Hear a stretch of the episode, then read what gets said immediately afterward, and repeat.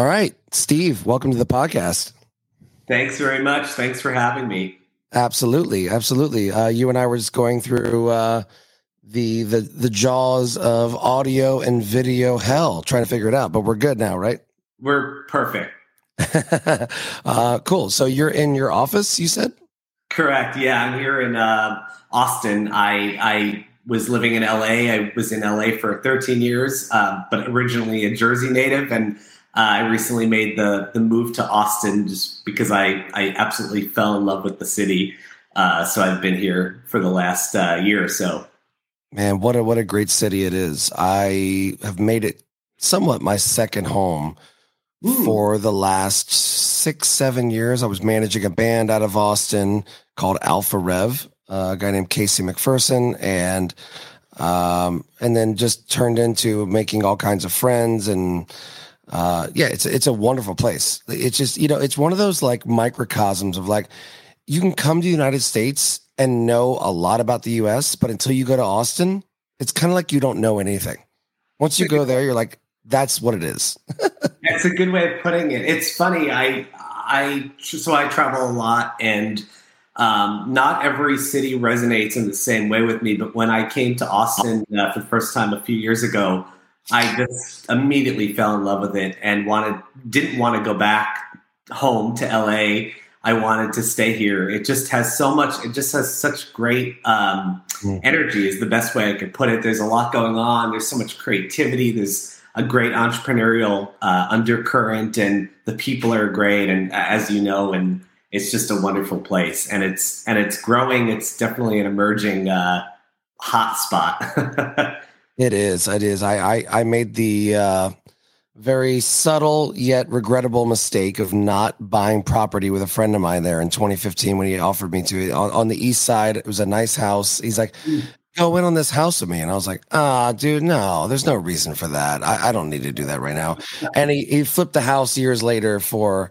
Um, an amount of money I will not disclose, but I'm very, very sad I didn't get involved. I, I, um, Totally hear you. I, I mean, um, I just read something uh, because Tesla is uh, has moved their headquarters here, and right. they're building this huge. I think it's called a giga plant or something, and they're building homes around the Tesla um, plant.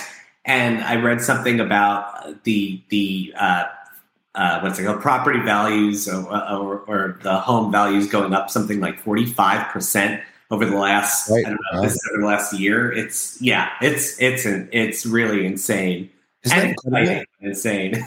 Yeah, well, I, I recently saw an interview with uh, with Mr. Musk himself, and he actually said that I think, and I'm probably misquoting, but it was something like seven gigaplants could power the entire world. It only takes seven.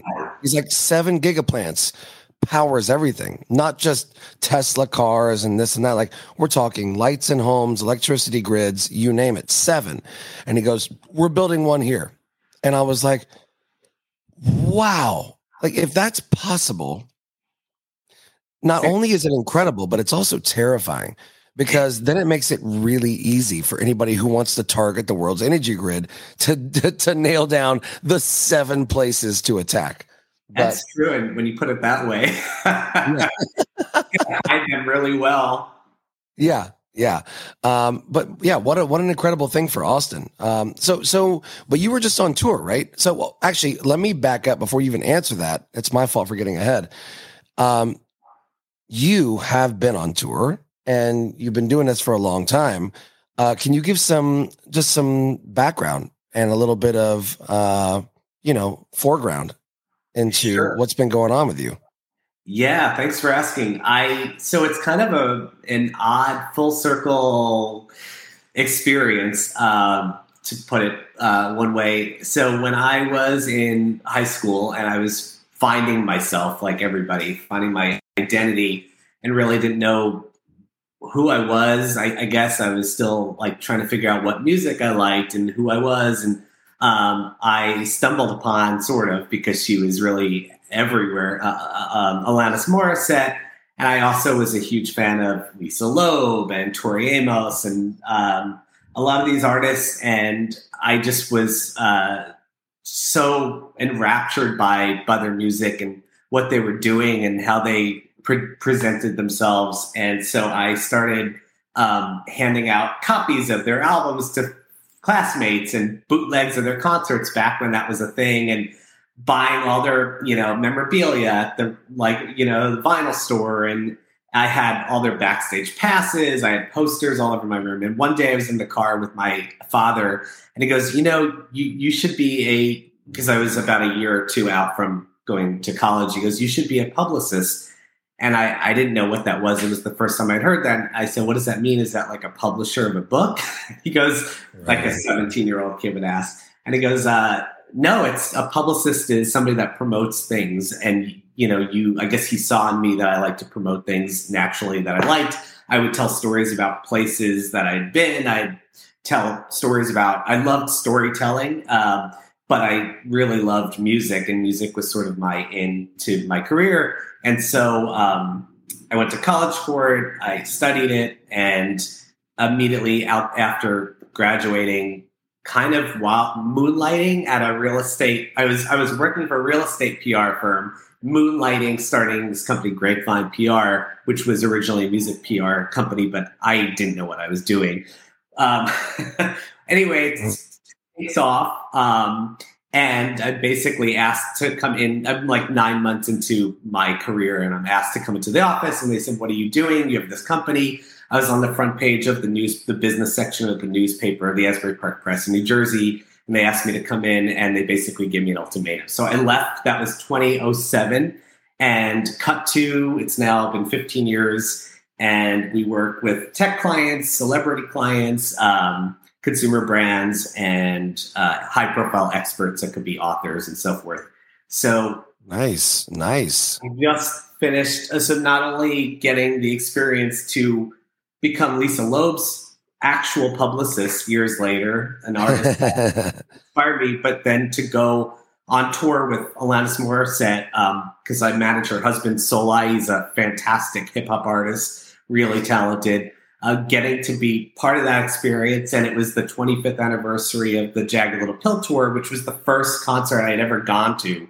So just this wow full circle experience that I can't even put into words. I'm still trying to grasp the the gravity of it, uh, what that means to me in my own life. But uh, really an amazing an amazing experience. Wow, that that's that's such a cool story, and and I can say uh, at least from firsthand experience, how radical it is to literally come up with these types of people, these types of artists and characters, and then to start doing business with them or playing music with them. It's totally in the moment, it's obscure. You're like, you know, there's no way I can appreciate this. I remember the first time I met Lisa Loeb was at a, I was managing a kids artist band, right? Like they do kids music. Right. And Lisa Loeb was on the same festival on a different stage. And a friend of mine said, Hey, do you want to go see Lisa Loeb? I said, Yeah, I saw that video when I was a child. Like the, you know, the one where she's kind of walking around the house doing the whole thing. And yes. yeah, exactly. Stay. And I went to the stage and there she was.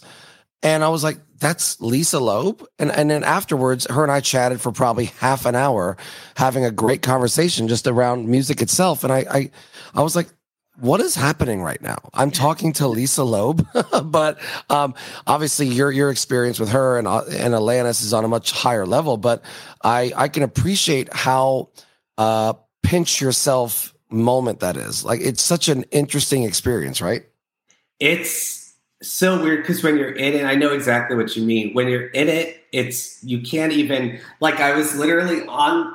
There's so many moments like I'm thinking in terms of uh, with Lisa and also on the tour of being on the bus and or, or just or interacting with with um, Alanis and Souleye. I mean, I interact with Souleye da- daily because I manage him, but interacting just just being part of the moment and trying to take it in and it's because it's so because it's no longer i mean i used to sit in class and daydream about experiences that i'm now and not just in these two scenarios but in others where they're literally happening and it's like uh, really bizarre and surreal and not being what i found is you can't really you can't really um, understand it until you're out of it and then you can look back and i had this moment a couple of weeks ago i was in new york and i was sitting in a coffee shop and it just hit me. It was i call it um,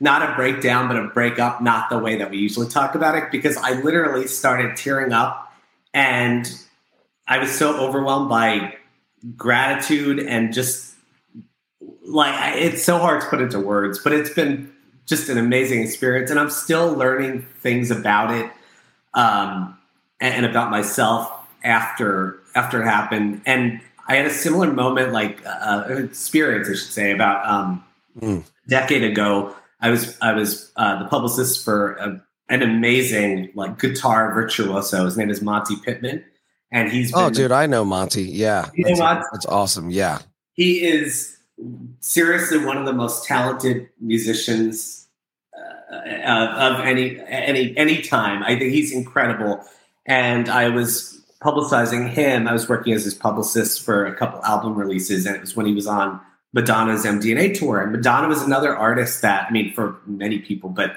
also one that I really looked up to and inspired me. And I got to join part of her MDNA tour in Europe.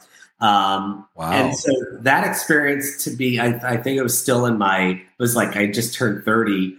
Um, so many similarities to the experience now on Alanis's tour but yet so much more that I've learned uh, since then. And just it's so again, it's so hard to put into words. It's more of like a just a, a general feeling of getting to getting to go through this experience with this group of people, this tightly knit group of people that you that is just such a unique i mean going on tour is just such a unique experience it's so hard to well, uh, well, it's you know, it's the carnival, it's the circus. Yeah. I mean, people don't realize that going on tour is literally saying, "Hey, Barnum and Bailey, give me a job." That's what it is. You know, it's it's uh, and and and the experiences you get with these people are so uh microcosmic.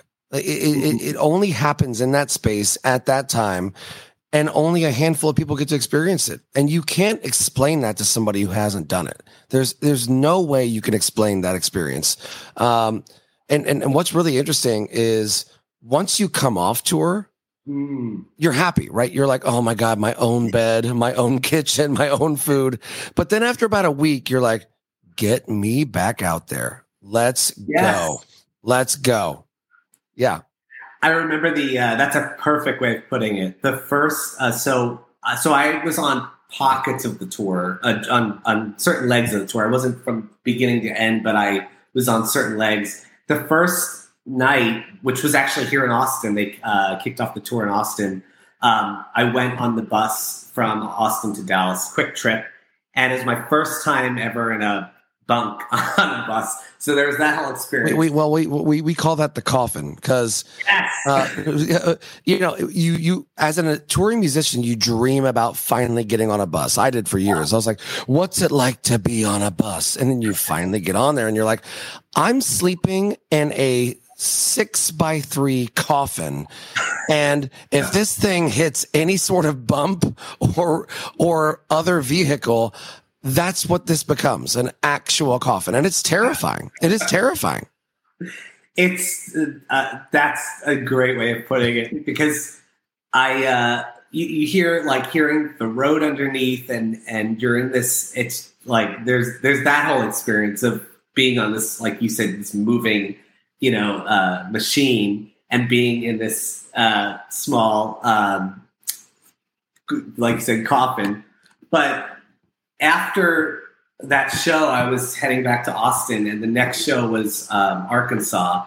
And I remember saying to Souleye or somebody else on the um, on the well, I mean on on the team um, in in the in the touring family, I said, "Hmm, I'm thinking about going on to the next show because you got the touring bug."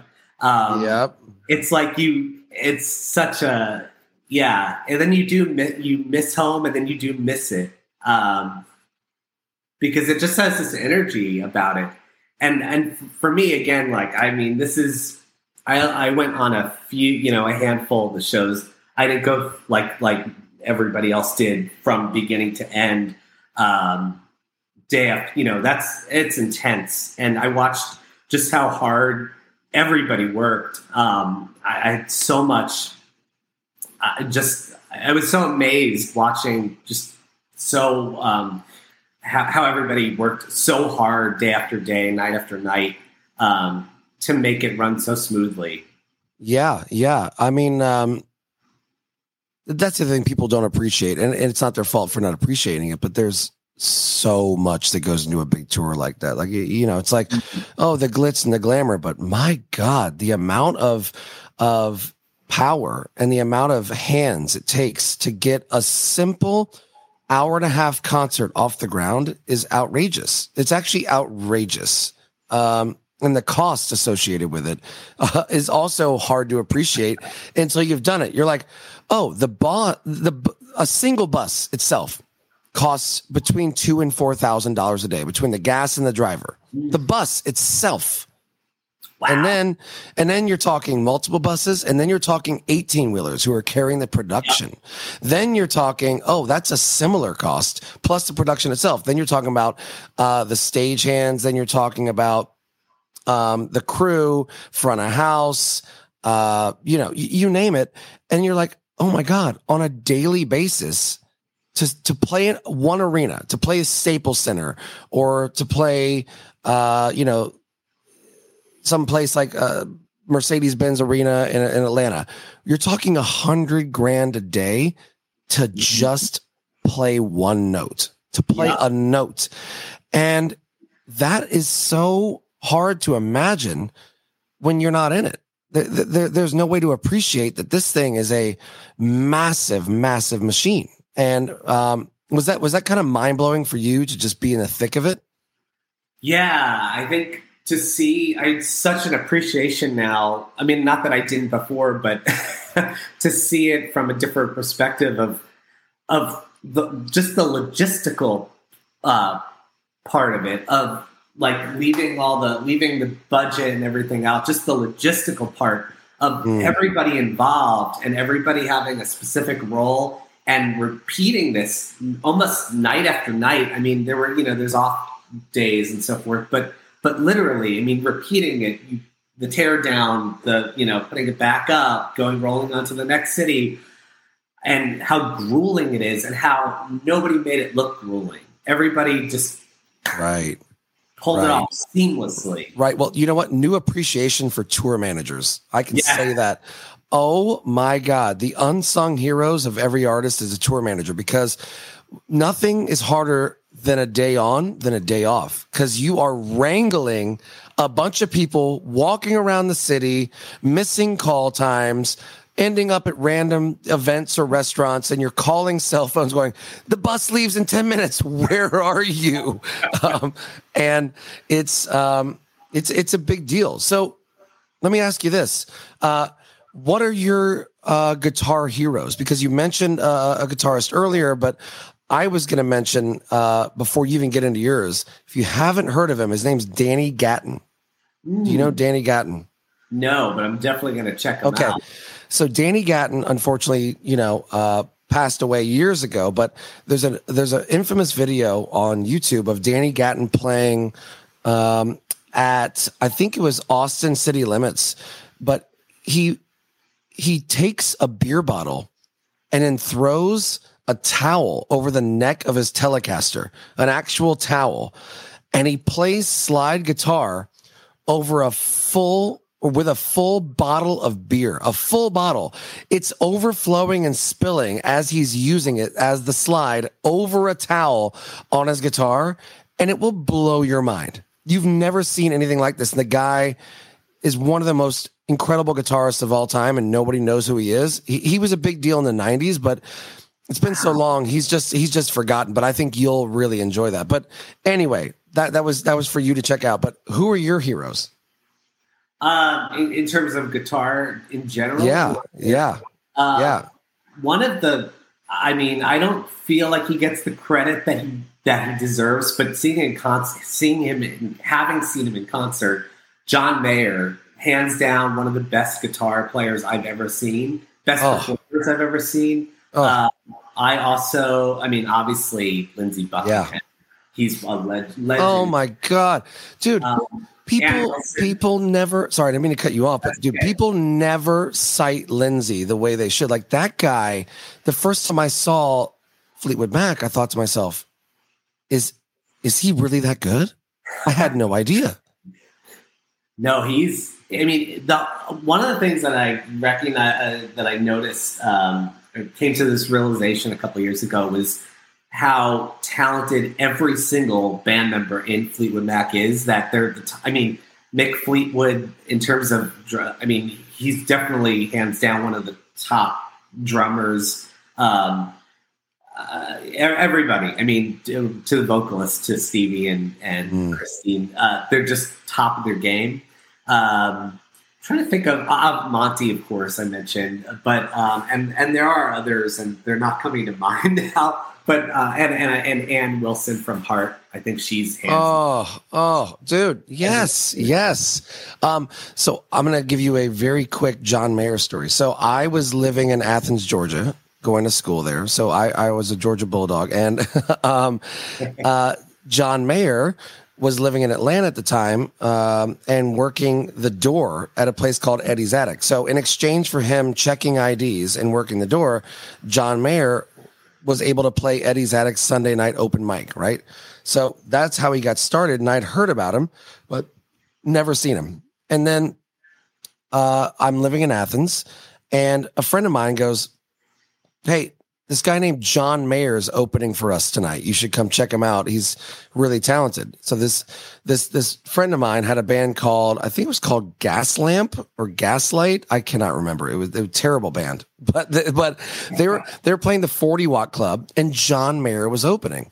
So I got there to just check out this kid named John Mayer. Well, there was a whopping seven people in the audience. Seven. I counted. Wow. And, and but the merch table, I'll never forget this. The merch table was basically uh, is as as if you were going to see Miley Cyrus at a stadium with John Mayer merch. It was like John Mayer wristbands, like that you could slap on. Remember the slap the slap wristbands, yeah. and like and shirts and hats. And I'm like, there's seven people here. So I go over to the merch table and I'm looking at his merch, and this guy's like, "You want to buy something?" I'm like, "Um, I'm good. I'm good." And um, his dad was the merch guy. John Mayer's dad was running merch. I swear. And I was like, wow. I was like, this kid comes from money or something. I don't know what's going on, but he was overdoing it for the amount of people that were there. But I was still impressed, right? He was very talented. After the show, John Mayer comes to the merch table and I couldn't help myself because I was like, he's good. He's, he's good. And, um, I start talking to him and he literally says to me, I'm going to be the biggest artist in the world. He goes, I'm going to be selling out arenas, like in a very, in a very cocky young college kid way. And I was the same age, right? Like John's maybe like a year older than me. And I remember thinking, wow, you're very sure of yourself, you know, um, um, which we all were. And you have to have that attitude. But I didn't appreciate how good he was at that moment. I wasn't ready for it, if that makes sense. Like I knew he was good but I didn't appreciate how good until later. But that that's kind of that was my intro to John Mayer. That's awesome. I mean, what an ex- what a what a what a moment, what an experience to have, and to see, like to experience to to experience meeting him before he, you know, I mean, even, I mean, the thing is, he was. I'm sure he was always super talented uh, as a musician, but of course, as well as you know, over time, he's grown even even better. I remember seeing him at the uh, Central Park, whatever the stage is called there, um, yeah. in 2002. So he had just come out with um, forget the title, his debut album, which was amazing. But now having seen him, and it was an it was a really incredible show. But now having seen him, like the last time I saw him live was at the um, I think it's the AT and T Center in San Antonio. It was uh, late 2019.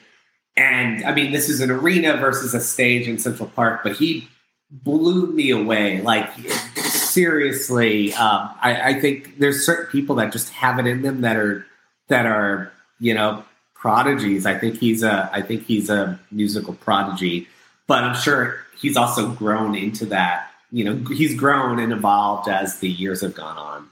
Yes, yes, yes. And and you know what? There's nothing more attractive to me than a musician who can get out of their own bullshit and get out of their yes. own way and do things that isn't for their brand. John Mayer is now with the Grateful Dead. First yeah. of all, he basically gave a middle finger to his entire young female fan base and said, I don't care if you get it. I don't care if you like it. I'm going to go do this thing because I love music. I love music. And that's what's most important to me. And very few musicians ever, ever tread that fucking water. Ever. True. Very true. Very good point. And and the fact that he got the gig himself. I mean, did you see the documentary where uh uh what's his name? Uh Bob Weir. Yeah, Bob Weir was saying yeah, we heard John Mayer wanted to uh, audition, and you're like, yeah, we we let him come in because he's John Mayer. We were just, you know, we just kind of wanted to meet him and hang out with him, and then we couldn't believe how good he was. Is basically what Bob Weir said. Like, we had no idea, and after like one rehearsal, we were like, yeah, you got the gig, kind of thing. Wow, I have to check that out. I haven't seen it. Um, I did see. Uh, speaking of documentaries, the David Geffen documentary a few weeks ago that blew me away. Did you have you seen that one? I I have, and that also blew me away. So, what about that uh, stood out to you? I I always knew of David Geffen. You know, a huge. I'm also a huge Joni Mitchell fan. So, I, and of course, he worked with a lot of musicians. What I learned about, um, what I thought was fascinating was um, that he was a manager by not doing the typical. Like, I feel like there's a there's a there's certain roles that a that a manager of an artist uh, is supposed to do. He did them, but the way that he managed the artist was simply by championing them, both working with them like on a personal level, in addition to on the, the career business side. And that's how he became such a really um, talented. Uh, I mean, in in addition being a manager, I mean he he, he's done so much, so many other things too as, mm. as, well. But just the fact that that's what made him a great manager was because he because he was with them day in day out, and not just on the career side. That's right. That's right. And you know what? Watching that documentary, I was surprised how many people demonized him. They're like, mm. you know, mm. uh, you know, I, I uh, they're like, oh, well, David was great early on, but then he screwed us over. And I'm like, well, okay, Don Henley. Well, here you are sitting with $180 million to your name and you can't do any more in the music business. There's nothing more you could do in the music business. And you couldn't be more of an icon. And the guy who wrote you your first checks and gave you your record deal and told you guys to form a band was David Geffen. He's the mm-hmm. one who believed in something you didn't. You all wanted to be touring with Linda Ronstadt. Instead, he pulled you off the road with Linda and put you in a band. Like that's that's who this guy is. You got to take a step back. But anyway, that, that that's the thing that caught me from that. Yeah, no, no, no. I, I, think that I think you you put it perfectly. That, but that's it though. It's the it's the vision and the the passion he had for these artists and wanting to see them succeed because he actually cared about them as people versus as a commodity. Right, right. Me. Well, I, that's what separates the, the, the the good from the bad, in my opinion, yeah. in the music business. Who are the actual musical visionaries? Anybody can look at stats. Anybody can look at data and go, "Well, this is a safe bet." Well, you might as well be racing horses like literally, right? Like you might as well. The, what we're here to do is go. I have experience in music. I believe in music, and I know how to spot a star and a hit song when I hear it. Period. And there are very few of those people left. Very few.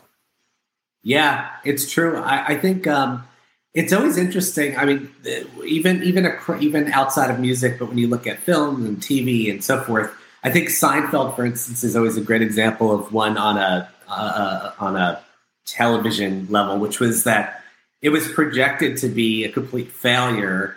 And it wasn't until I think season two when it took off and they almost canceled it. So, but wow. and it ended up becoming one of the biggest TV shows of all time. And you look at same thing with musicians. It's some of the albums and some of the artists that people passed on early on because they thought they're oh they they won't they won't sell. They're they're too different. We don't know how to package them.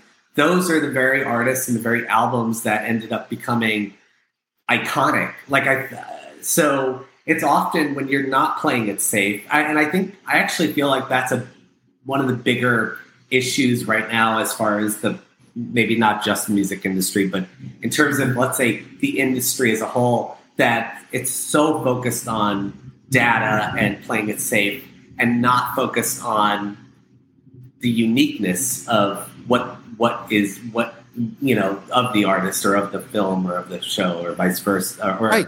versa. Right. Know, that, that, that that's absolutely correct. I mean, um, you know, well, look, at, the end of the day, technology is turning us all into machines. um, yeah. And um, we have to hold on to what's left of the gut, the gut feeling. Um, yeah. And, and, and, you know, I was recently sitting with, um, with, uh, insert name drop, but Randy Jackson. And oh, wow. Randy said to me, because I was, we were in a meeting about some stuff working on, and we got into the data discussion like, well, you know, what about this data? And like, if we could just use this data to, to identify this artist. And Randy basically stopped the meeting and he goes, he goes, Edge, can you name one artist in the past 30 years that is a household name that sells out arenas, that is an actual fucking star, yep. star that was identified by data? Can you name one? And wow. and I went, No, I cannot. And he goes, and nor will you. And another person in the room said, Not yet. And I thought, nah, that's not the answer. It's not not yet. It will never happen. If you're using data to identify talent, you've missed the boat because everybody else has already beat you to it. Does that make sense? Like if I have the data, so does everybody else, right? Like mm-hmm. you you you you don't look at a a baseball pitcher's career stats and go, I think this is a good pitcher. Let's sign him to the to the Atlanta Braves. No. You're at his high school game first. The scout is there first watching this kid pitch and you know that's a talent. I'm going to make sure I follow him as his stats grow. I can see the talent. And it's the same thing with music. Once you have the data, so does everybody else. That's not how you identify. It's actually how you capitalize. It's a big difference. Yes. Oh, that's a perfect. I, I just love how you put that. Um, because the, the thing is, data can't identify an enigma. I think da- what data can identify is predicted. I don't know if this is putting it the right way, but predictability but when you have most icons, most legendary musicians are enigmas, there's something that you cannot put your finger on in terms of who they are, what kind of music they they put out or that right. they create, um, right. because it's so unique. That's what people appreciate about them. So yeah, I'm sure you could use data to forecast um, or, or identify a garden variety pop star, but I don't think and not and I love pop music, so I'm not I'm not sure, sure. pop music, but I don't think you can use data to identify someone uh, uh, like I said an, an enigma, and you also can't use data necessarily to forecast where an artist is going to go because there's so many other factors that are at play as far as what experiences are they having in their own life that are adding to um, their own what their you know their own creativity um, how they're how they're learning how they're growing as as they're going uh, on throughout their career like we were just talking about john mayer. Like could data have i wonder if data could have predicted or identified a john mayer and is that John Mayer that they identified in 2001 or two, or is that John Mayer in 2021? Well, like, well, well, you know, human you know, beings. that that's exactly right. This is this is where the music industry fails, right? So compare it to another industry. Could Uh, you could you identify Johnny Depp before he was Johnny Depp based on data? What I- what what an absurd idea that is. right? Like, oh, well, had we had more Johnny Depp data early on, we would have known he'd be starring in Pirates of the Caribbean and Fear and Loathing in Las Vegas. What? What are you talking about? No. The audience reacted to him and he's so talented at what he does that it mattered. It just happened to matter. There's no data. And the idea that there's streaming numbers and sales numbers for CDs somehow tricks us into thinking we can get ahead of talent. Yes. No, you cannot. No, you cannot. Well, in order to have data about a Johnny Depp, you have to have multiple Johnny Depps, and there are no other Johnny Depps. So, I mean, every, right, right. Great point. Great point. so how are you gonna how are you gonna project? You don't have enough data because, like I said, there are no other Johnny Depps, and the same thing in music, and it's you know.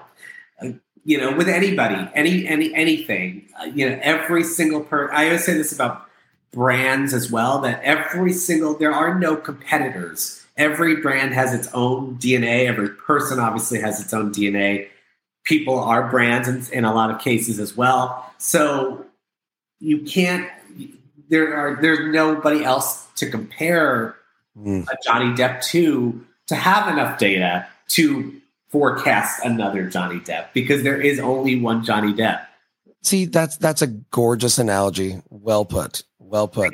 Um, so uh let's let's get into some other stuff real quick. So where are you from? Were you born and raised? So I was born in a small blue collar town in New Jersey called Freehold, which actually is uh, Bruce Springsteen's hometown, the one that he wrote my hometown about. So um, I guess I was born into this love of music because because of where I was from. Yeah, Nice. And then uh did you watch that series with him and Barack? I thought it was really cool. Or the, the I'm sorry, the podcast. kind of yeah. I listened to most of it. I think I may have missed like one episode, and they talked a lot about Freehold in it, which was really cool, of course, to hear. the. Yeah, yeah. Okay, so you come. I mean, so you come from a blue collar kind of working town. Um, Yeah. Were you were you playing a lot of gigs growing up? Like, were you hitting the bar circuit and doing all that stuff, or were you very much like a bedroom musician turned publicist turned professional musician? I well, so, so so here's the thing. So I took up a number of instruments and never quite picked it up. So I have an appreciation for music and very much. Like, I mean, I don't go a day without like I have my routine. I go to the coffee shop. I sit there and I listen to music. If it's and so I I've always had this love of music. I just it's never translated into making music. I could hear it and I can I, I can feel it, but I can't play it. So I was going concert after concert. I was sitting outside of concerts all day. I was driving once I drove across country to go see a concert. Like so that was very much who I was, but I never actually played music. Right, right, right. So, um, who encouraged you to actually do this? Then was it just you? Was that you? Were you a self starter, or did you did you have some support? I well, I would say for the most part. I, so I had support from like my father, who identified. Well, he's. I mean, he's an HR guru. I mean, that's been his. He he's always been in HR, so he can identify where somebody should belong. I, I think, and he identified where I belonged, which was as a as a pub, publicist. But I think there there was also. Um, needing to uh, to to be a self starter as well because when I was when I was working for this real estate PR firm, um, everybody around me was like, "You can't go off on your own. You're only I don't know. I was like 25, 26. You know, you don't have enough. You don't. You haven't worked the career ladder yet. It's, too early on. You're making a big mistake." And I still felt deep down inside that I need to go off and do this myself and I and I left that job. I was literally my first real position and I left it to go off with you know my company Grapevine. So so I would say there's both. You know, there was the people in my life that identified and recognized and pushed me to um, sort of uh, maybe not go at it alone, but but to go off and chase my my dreams or identify what career Right. you know. But then there was also me sort of. I was very. Re- I mean, like a lot of teenagers, I was very rebellious as a teen. I was always I didn't want to conform. I wore like black vinyl pants to school with Marilyn Manson t-shirts and Alanis t-shirts and Tori. Like I'm yes, yes. Well, but but but were were you were you growing mushrooms under your kitchen sink like I was to pay the bills? I was. No. no, I, no, no, no. I didn't. But that. But I'd like to hear more though. No, no, no, no. You know what? I can't indict myself that quickly. Um, but um, you know what? That actually kind of brings me back. So, of the '90s artists, of course, there's the the Alanises and the the obvious like Nirvanas and stuff. But Yeah. the unsung heroes to me of the '90s were uh, the, the ones that were just you know the, the press gave them a little less love. Like you know, to me, Yeah. Al- Alice in Chains is one of the most unbelievable bands of all time. Unbelievable, like the three part harmonies and just the stuff that Jerry Cantrell and Lane did together kind of blew my mind. Um, but there's also uh, there's also bands like Spacehog where without without a song like In the Meantime, I don't know what the 90s are for me. I really don't know. Like I, I used to sit in front of the TV and wait for the In the Meantime video to come on MTV because I I couldn't afford the CD. My dad wouldn't buy it, and there was no there's no way to just like you know on demand play the song. But I was obsessed with it, so I had MTV on twenty four seven in my house, waiting for that to come on. And when it did, it was a game changer. But like. There, there's so many of those examples I can give, but what are what are some of the examples for you of the '90s where you're like, you know what, nobody talks about this band or this thing, but it changed my life. Mm, Good, really good question. I mean, it could be disputed. I mean, I was a huge. I mean, in the '90s, I was also a huge um, Ani DiFranco fan. I think she's also Oh, she's dude, most amazing guitarist as well. Now that I now that I think of it, you Um, just blew my mind, Steve. Re- Re- Reveling and Reckoning is one of my favorite Oh, records. There's there's a song called uh, un, well, no, uh, it's called Gray. The song Gray.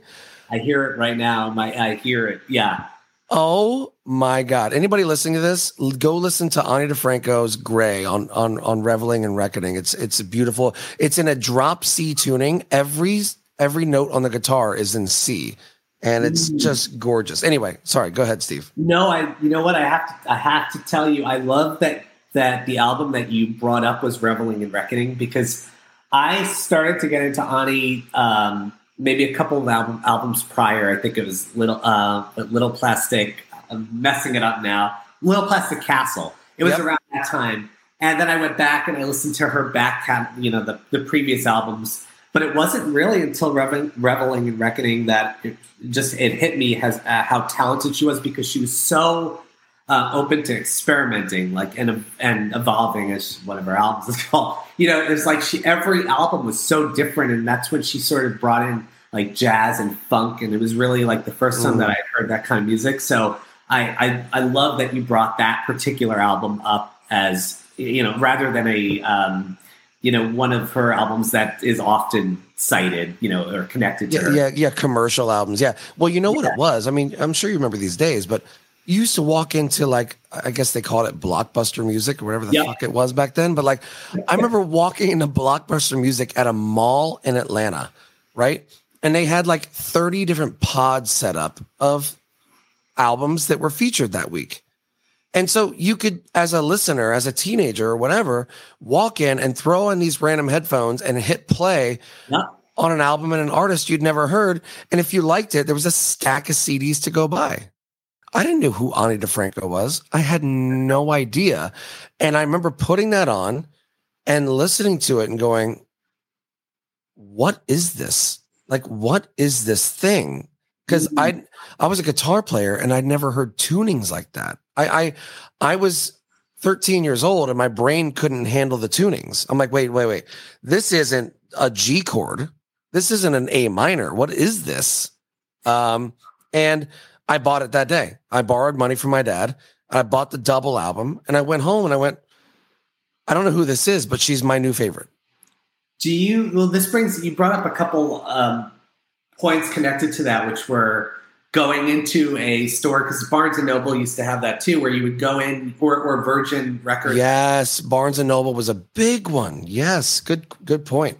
but also having to work for a song or an album versus now literally you have anything you want at like it's so easy now and which is really great as well and uh, but but i remember like for instance taking a vhs tape sticking it in the the, the player recording uh, music videos and then going back and watching like stay watching hand in my pocket watching whatever was playing that i was uh, really um, you know loving at the time or or go or getting through was it columbia columbia house i think that Yeah, was Col- yeah, Columbia House. Yeah, that's right. uh, Tori Amos. I mean, and also through a friend, but I remember seeing like Boys for Pele listed. I was like, that's speaking to me. For some reason, that artwork is speaking to me. Like you used, you used to have to work harder to hear a song. You'd have to call the radio and ask them to play it, and then you'd have to sit there and listen. And I wonder what the if there's any difference now, if it's just more of like apples and oranges, or if there is a difference in terms of how it is to be growing up as a teen or in your 20s or whatever in the 2020s and what it's like to not have to work for a song that's the best way Well, well, you know, we we we could romanticize today's world. We could lie. We could lie to ourselves and say, "Well, you know, today's world's a different, but it's it's the same." No, it's not. No, it's not. It's not even close. The the, experience of walking into a record store or a Barnes and Noble and then hearing an album you never heard was magical. Like like you said, either the artwork spoke to you or the music did, and you had to make a decision on the spot. Do I want to spend $15 on this? Do I want to do this? yeah Do I want to do this? Or you went to the record store with a melody in your head, but you had no idea who it was. I remember I did this with Semisonic. There was a song called were great. there was a song called uh I think it was called On the Run or something like that. yeah Um their their first their first single way before closing time. And I went to the record store and I hummed it to the guy behind the counter. And I was like, it's called, and he, you know, he could have easily been like, what are you talking about? Please leave the store, sir. But instead, he goes, oh, yeah, that's semisonic. It's on row four. It's fu- halfway down. I went, what? And, you know, that doesn't exist. Imagine right now walking in to a Target, to the person behind the counter at Target, and going, I'm looking for this song. It's called sounds like this. And they go, Yeah, right over there. It's not, it's not gonna happen. right no now they'll just tell you to shazam it uh, or there, there is an app apparently where you can hum a song I, I haven't used it yet but there's apparently an app where you can hum a song and it'll tell you if it figures out what that song Oh, oh, I mean, I mean, yes. Is is it is it cool that technology has solved some of these problems? Yeah, but like to your point, is there something magical about working for it? There is. There is. yeah. Yeah, there's a deep, deeper appreciation. I think, uh, like, I definitely don't want to be somebody who's like, oh, it's better in my, you know, because I, I mean, there, I think there are things now that are that we wanted. Also, I mean, speaking for myself, like earlier, like back in, let's say, in the '90s, that we wished would be the case, and now is where we don't have to stick CDs in the car player anymore, where we could just simply stream it things that have made it easier. So there's Right. definitely pluses and minuses. There's amazing, amazing achievements and amazing things going on now that we probably wished were the case was the case back then. But then there's also other other things as well that are just not the same. That's so true. Well, I mean, to be fair though, I probably bought Room for Squares twelve times. because because yeah. I scratched the hell out of it. I gave it to friends. I, I, was a disaster. I was in love with that record. Um, and and and, and there, in some way, I think that's such a nice homage to the artist. Like, you know what? I love this so much. I bought it 12 times. Yes. You know?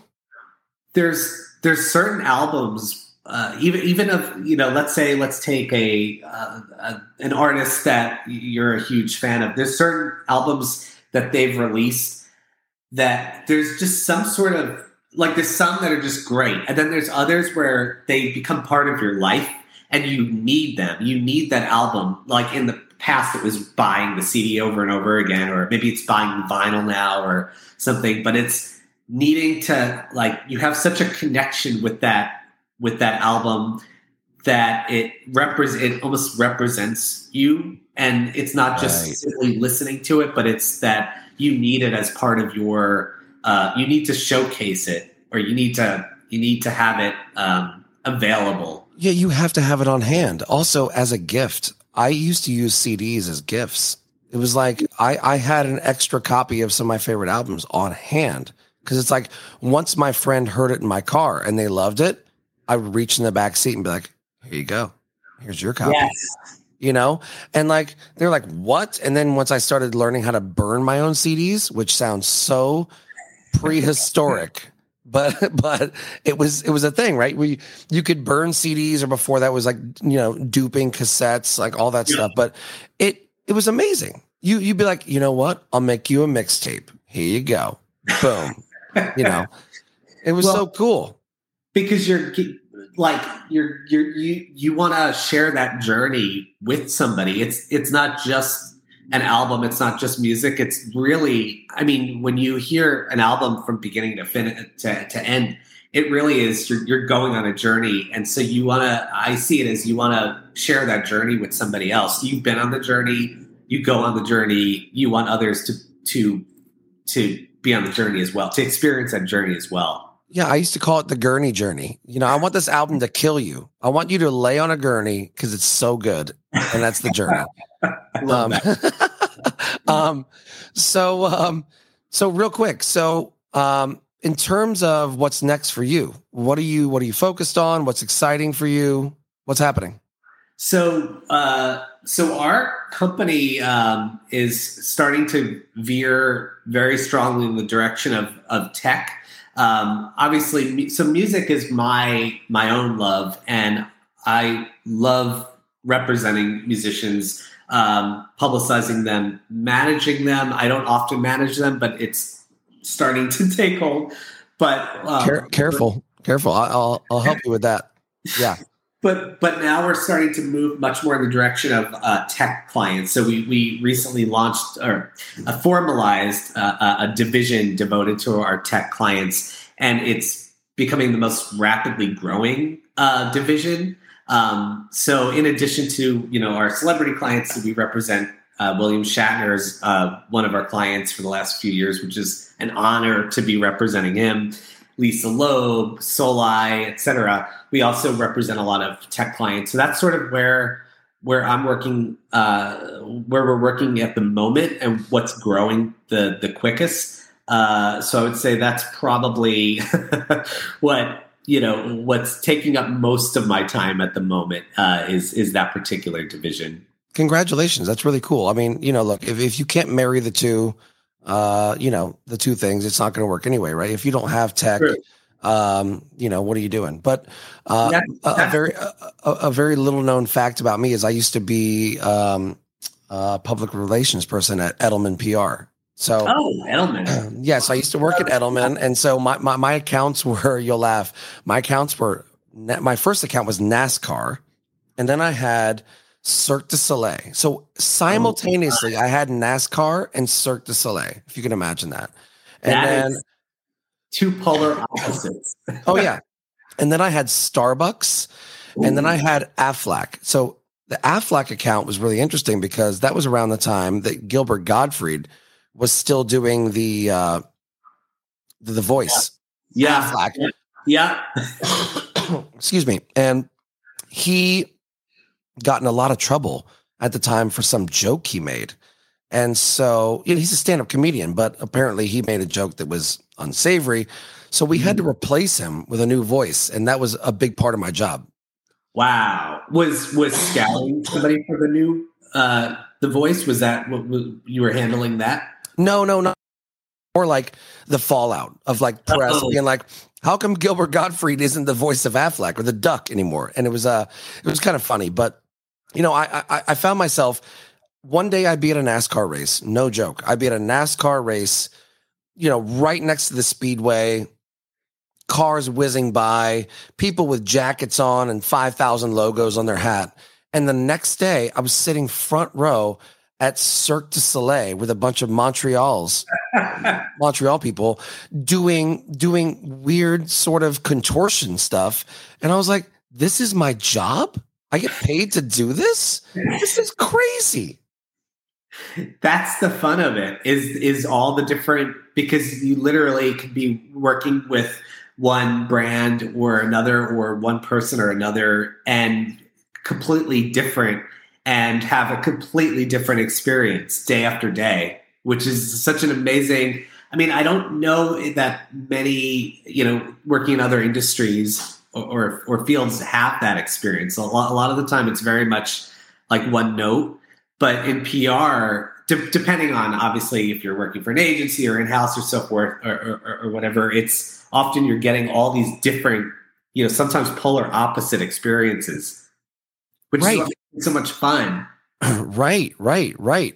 So uh, when you say tech, though, um, are you talking more uh, consumer tech, music tech? Um, is it a blend of the two, uh, or is it something totally disconnected that I'm not aware of? No, I would say it's it's a mix of consumer and B two B. So we have um, uh, a lot of fintech. We are working in privacy tech. Uh, we have worked uh, in the past uh, with streaming music tech, which I believe is what you. Um, if, if I'm not, you're streaming. You're the uh, you're the intersection of streaming and tech, correct? Correct. Correct. Yeah. So. Um, so it's kind of a blend. So we worked we worked sort of um, in myriad ways uh, in terms of with uh, tech clients. Um, and every day it's changing because you know it, it's growing so quickly. But it's it's definitely a blend of B two B and and consumer tech.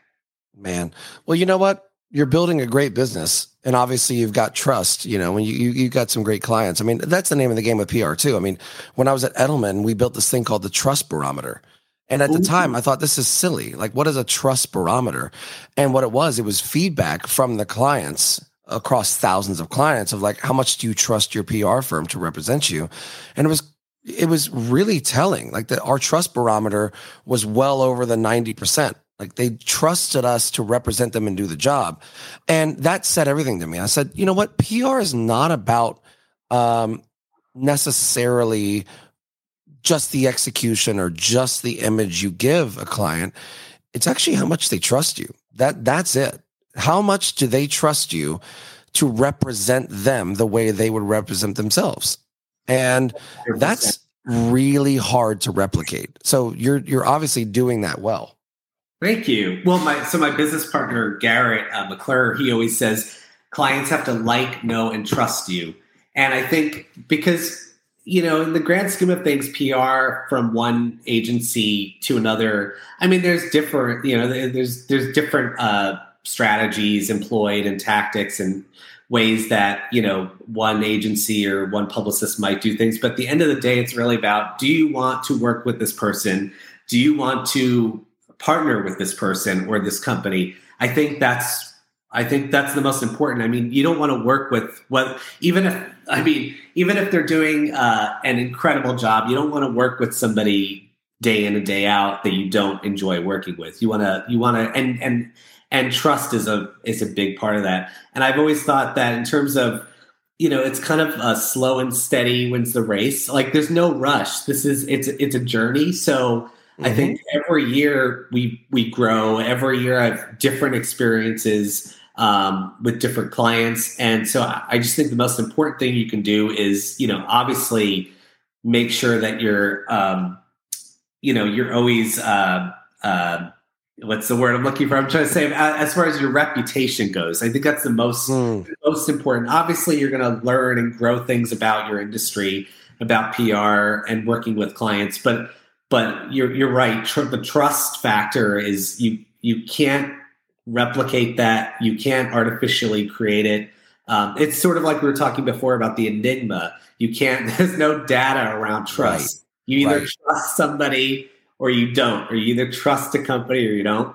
Well, but, you, well, you know, trust is earned, not given. Yes. And and there's some symmetry here to tie it all together between you know publicity and music and you know working with an artist or an artist working with a manager or a label there is no you just show up and get the gig.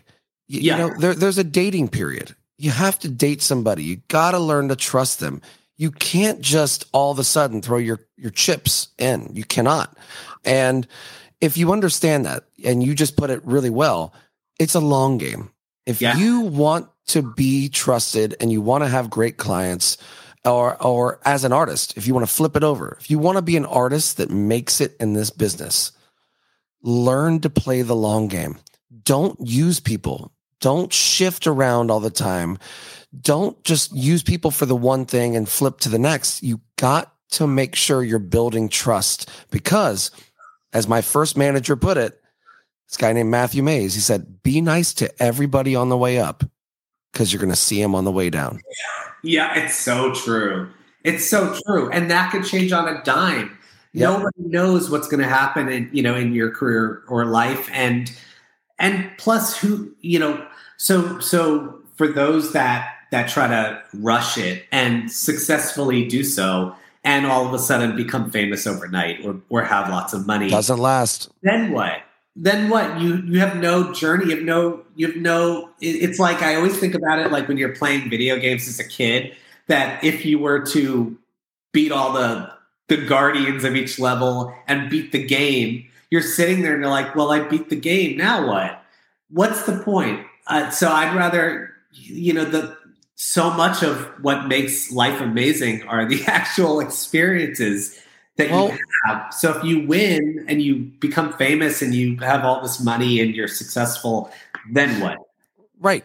Well, hence hence my podcast, right? No shortcuts. There are Absolutely. none. I mean, they're, they're they're they're literally. That's why I started this because the, the joke is on anybody who thinks there is a path to shorten the journey. There is no path to shorten a journey. There's this amazing documentary. You you may have seen this. I hope you have. If you haven't, it's another on your homework list. Um, it's a documentary called uh, King of Kong Fistful of Quarters. Have you seen this? No, but I'm putting it on my list immediately. It's a documentary about the nerdiest Donkey Kong players on the planet from the 80s. They are still arch nemesis to this day. These these these group of guys who are in their late 50s, maybe 60s now, are obsessed with being the greatest Donkey Kong players, like the arcade version, like had to go to the arcade and play it. And what's amazing is they actually get into that in a documentary. They get into people who got the cheat books and were were figuring out trying to cheat the game and would come into the arcade and they had daddy's money and they'd spend, you know, $20,000 over a matter of weeks trying to prove they were better than, you know, than the other guys at Donkey Kong, but it never worked. It didn't work. It was these poor guys who were obsessed with the game and put the time in and just knew the craft and and and and built, you know, built the thing. Um, but it's actually amazing to watch this because the similarities between the music business and the competitive video game business kind of blew my mind. I was like, wow. Any anybody who's in the music business should watch this because the, the proof is like it's all the same thing. A, you got to have the craft. B, you got to have the love for the game. You have to have the love for the game. Yeah. And then C, there's only so many players in that world. And if you burn a bridge, it's going to last forever. You're going to have to see those people forever. Yeah, you can't fast track it. Yeah, that, yep. uh, first of all, I'm going to watch the. I'm going to add the documentary to my list. But you're right. I mean, as far as just like you know, no shortcuts. You you can't fast track it. And again, what is the point? Like I never understood. And it's only the same thing goes for, you know, when you are able to open a door that you've got to keep the door open. It's the same thing that, you know, it, it takes, yes, it takes a lot to have to open the door. Um, but you've got to keep, you've got to keep that career going.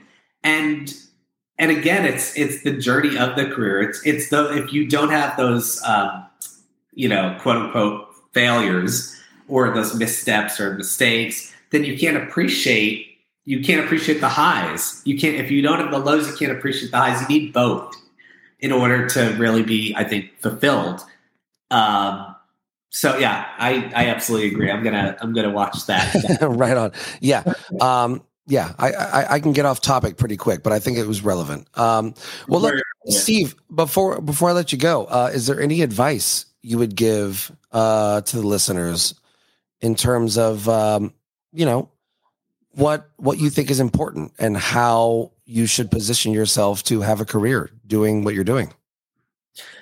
I think, uh, just like we were talking about, I think the most important thing you can do is to to to remember that it's not uh, it's it's it's not a sprint. It's a it's a marathon. Uh, you're you know it's it's it's about playing the long game. It's about staying in it, and it's about finding a love. Whatever you do, you know, first you've got to identify and cultivate that passion and um, and if it's something that you actually want to do as a career whether that's um, play you know play music create music or work with artists or or it could be something completely outside of the industry first you've got to identify it within you and then remember that it's not there's no rush you know you experience every single part of it um, and and you will be successful. There was a um, there was an interview with uh, Bette Davis that I saw um, a long time ago on YouTube. It's actually one of the best interviews I've ever seen with anybody,